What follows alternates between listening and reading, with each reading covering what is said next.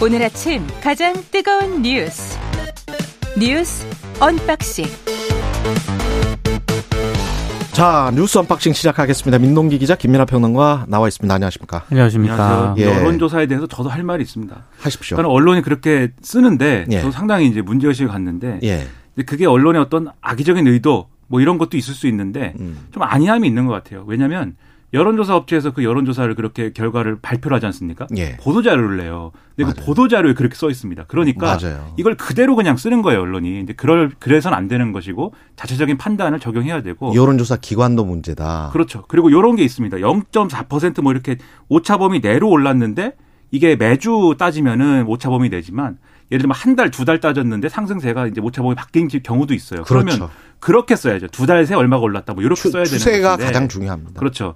이런 기본을 지키면서 쓰면은 이런 예. 오프닝을 목이 안 좋은 최경영 기자님이 할 필요가 없는데 이렇게 목이 안 좋음에도 불구하고 이렇게 했습니다 오프닝을. 유영란님이 감기 드셨나 봅니다. 보디 찬스님이 감기 조심. 오늘 보디 찬스 예 골프 연습이 좀 나오긴 합니다. 아, 골프 모르는 용어네요. 밤 사이에 산불이 계속 확산돼 가지고 전 전남 지역은 지금 대응 3단계 들어간 것 같습니다. 전남 순천시 송광면에서도 산불이 발생을 했는데요. 오늘 새벽 5시 3단계로 격상이 됐습니다. 이 산불 3단계 같은 경우에는 예상 피해 면적이 100헥타르가 넘고요. 평균 그 풍속이 초속 11m 이상의 강한 바람이 불 때 발령이 된다라고 합니다. 아, 그리고 지금 또 전남 지역 한편 같은 경우에도요. 어젯밤 10시 50분에 산불 3단계로 격상이 됐거든요. 현재까지 확인된 피해 면적만 한 382헥타르 정도로 추정이 되고 있고 진화율이 60% 정도밖에 안 되고 있는 그런 상황입니다. 상당히 좀 뭐 바람이라든가 이런 것 때문에 진화에 어려움을 겪고 있는 그런 상황이고요.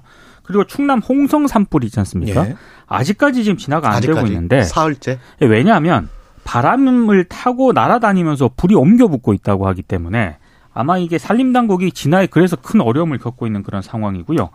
대전과 충남 금산 사이에서도 산불이 발생을 했는데 이것도 사흘째 이어지고 있거든요. 역시 강한 바람 때문에 불이 번지면서 진화에 어려움을 겪고 있습니다.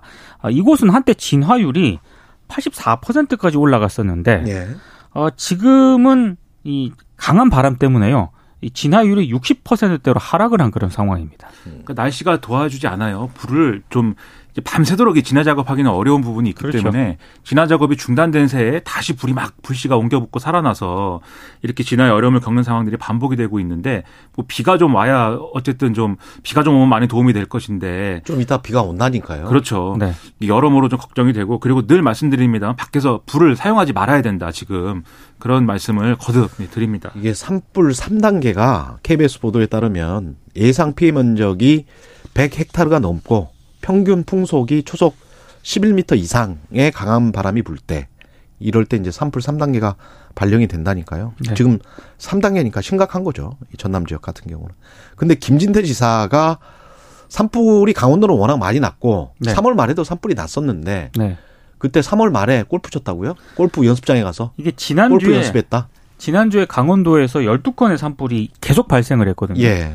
이제 김진태 지사 같은 경우에는 지난달 31일 오후 5시 30분쯤에 광원도 내에 그한 골프 연습장을 방문을 해서 30분에서 1시간 정도 이제 시간을 보냈다라고 합니다.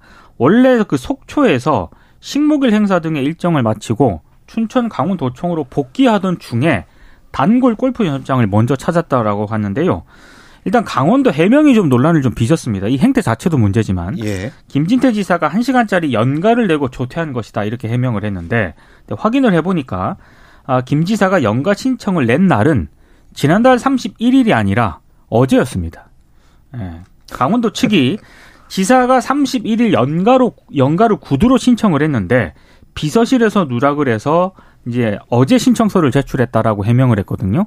비서진이 지사 말을 안 듣는네요. 뭐 근데 예. 어찌됐든 김진태 지사가 예. 산불 상황에 부적절한 행동이었다. 도민 여러분께 심려 끼쳐드려 죄송하다. 이렇게 사과를 하면서 네, 이 문제가 좀 마무리가 되는 것 같습니다.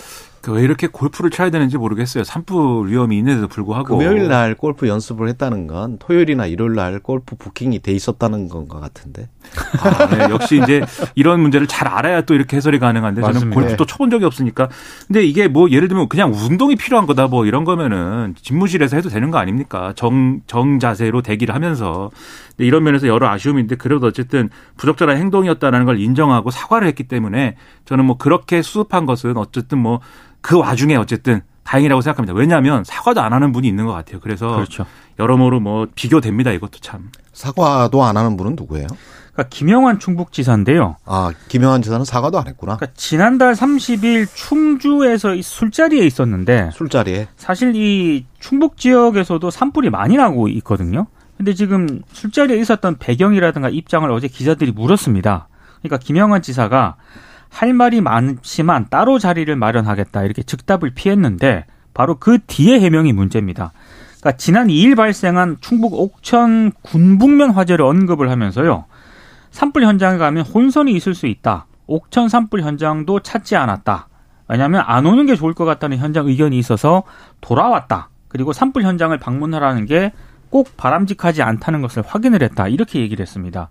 근데 사실 이거는 좀 뭐 어떻게 보면 원론적인 얘기일 수도 있습니다만 맥락상 좀 부적절한 발언이었던 것으로 보입니다. 왜냐하면 이 제천 산불이 지난달 32일 오후 1시쯤 발생을 해서 어, 지난달 31일 오전 9시 30분쯤 진화가 됐거든요. 예. 근데 이제 김영환 지사 같은 경우에는 산불이 진화되지 않았던 3월 30일 밤 화재 현장과 차량으로 불과 20여 분 떨어진 충주의 한 음식점에서 청년 단체들 등과 함께 술자리를 겸한 간담회를 가져서 이것 때문에 논란을 빚었는데 이 부분에 대해서는 정확하게 해명을 하지 않고 산불 현장에 뭐 꼭 반드시 가야 하는 하는 건 아니다. 이런 취지의 발언을 해서 더 좀 비난의 도마에 오르고 있습니다. 그러니까 뭘 물어보면은 이제 물어본 말에 대해서 답을 해줬으면 좋겠어요. 그러니까 왜 이런 이 산불 났는데 왜 청년 단체와 술자리를 겸한 간담회 갔느냐라고 물어봤는데 꼭 산불 현장에 제가 가야 되나요? 이- 이거는 완전히 동문서답이지 않습니까? 현장에 꼭 가야 된다는 게 아니라 적어도 이 상황을 의식하고 집무실에서 언제든지 어떤 지시를 내릴 수 있도록 하는 비상 대기랄지 아니면 그에 준하는 어떤 태세를 갖추고 있었어야 된다 이 얘기를 하는 것인데 꼭 술을 먹어야 되는 건 또 아니잖아요. 그렇죠. 그리고 청년 단체와 간담회라는 게 반드시 이날 해야 되는 것도 아닐 테고 그렇죠. 연기하거나 이 산불 상황이 있으니까 연기하거나 뭐 이럴 수 있었던 것인데 그런 부분에 대해서 해명을 하지 않고 더 비판을 받는 게요. 그 술자리를 한 그 시각이 산불 현장에서 차량으로 한 20분 정도밖에 안 떨어진 곳이에요. 음. 예, 그러니까 더 부적절하다는 비판을 받고 있습니다. 그러니까 좀 제대로 된 해명을 해달라. 이게 사과할 일이지. 이렇게 뭐 내가 꼭 가, 내가 가봐야 현장에 가봐야 도움이 안 된다. 지금 그 얘기하는 거 아니거든요. 그렇죠. 네, 제대로 된 해명을 바랍니다. 이따 4.3 추념식 관련해서 한덕수 총리의 발언도 공감, 능- 공감 능력이 좀 떨어지는 발언이잖아요. 그리고 그렇습니다. 과거에 윤석열 대통령 같은 경우에 홍수 났는데 뭐 7시, 8시쯤에 퇴근을 했었단 말이죠. 네. 그때 또 시민사회 사회 수석인가요? 대통령은 퇴근도 못하냐 그런 말을 이제 최강시사에서 했었고 네. 이런 게 다 이제 공감인 것 같아요. 공감. 근데 네.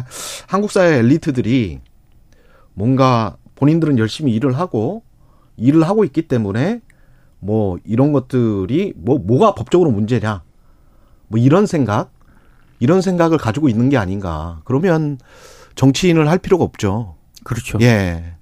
정치인은 공감인데 그 기, 기계적으로 기술적으로 모든 것이 대입이 되는 그런 건 아니잖아요. 국민들을 설득을 해야 되는 작업이지. 2315님은 저는 어제 어느 지역 다녀왔는데 논두렁 태우고 계신 어르신들을 봤습니다. 불씨 관리 정말 주의하겠습니다. 이게 뭐 봄에 작업 때문에 불씨 논두렁 태우는 분들도 많을 것 같은데 제주 4.3 75주년 윤석열 대통령 추념사를 했는데 명예 회복이 최선이고 그러나 또 다른 이야기도 했습니다. 한덕수 총리가 대통령 명의의 추념사를 대독을 했습니다. 예. 무고한 4.3 희생자들의 넋을 기리고 유가족들의 아픔을 국민과 함께 어루만지는 일은 국가의 당연한 의무다. 이제 이런 부분도 언급이 좀 되어 있었는데요. 근데 어제 추념사가 좀 논란을 좀 빚었습니다. 기본적으로 구체적인 명예 회복 방안 등이 일단 담기지 않아서 어, 생존 희생자라든가 유족들이 좀 반발하는 모습도 보였고요.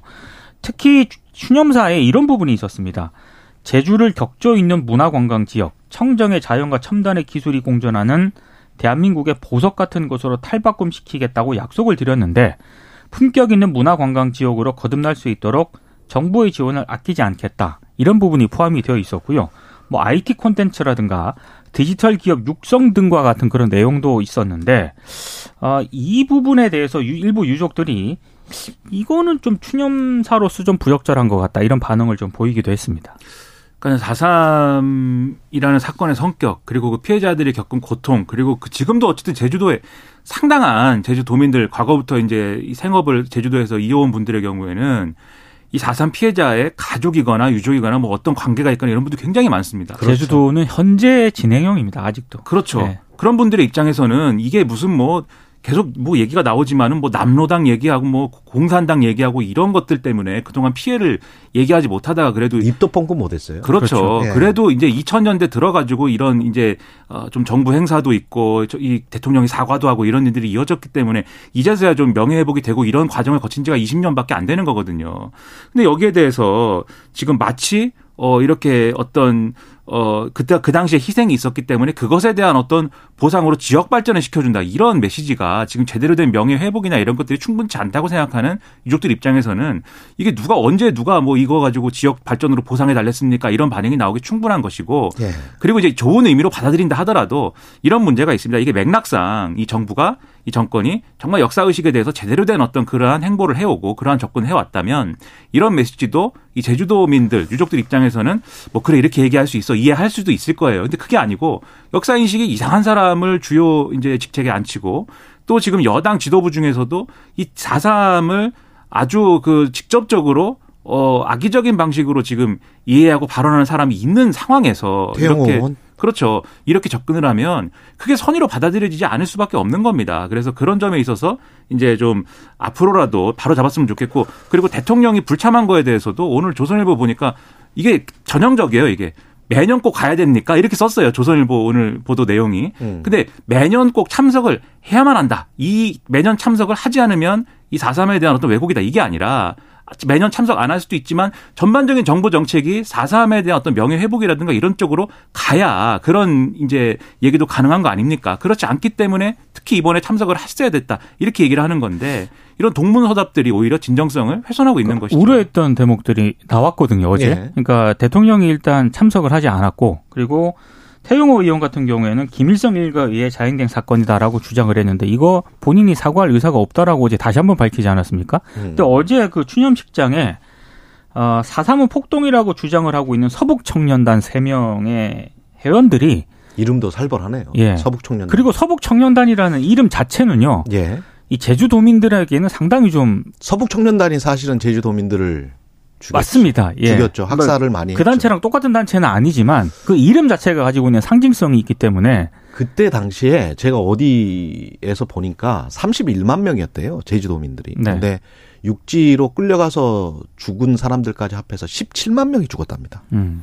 그 당시 절반 이상이 죽은 거죠. 그 서북 청년단이라는 이름을 한 이 극우 단체가 그 당시에 여러 가지 해방 전국 이후의 혼란상과 그다음 뭐 검 이 경찰과 군의 어떤 그러한 상태 이런 것들이 다 복합적으로 작용을 하면서 이 민간 단체 그러니까 이분들이 이 이념적으로 편향된 입장을 갖고 있는 분들이었죠. 그때도 민간 단체 와가지고 제주도민들을 막 학살하고 이런 것들을 경찰과 군이 방관하고 오히려 조장하고 이런 일들을 벌인 겁니다. 그러면 지금 말씀하신 대로 제주도민 입장에서 지금은 어쨌든 그 시대에 그 단체는 아니라 할지라도 굳이 그 이름을 나는 쓰겠다라고 하는 분들이 와가지고 여기서 4.3은 무슨 공산 폭동이다 이런 얘기를 하려고 막 그래요. 그렇죠. 그걸 어떻게 두고 보겠습니까? 이상한 거죠, 지금.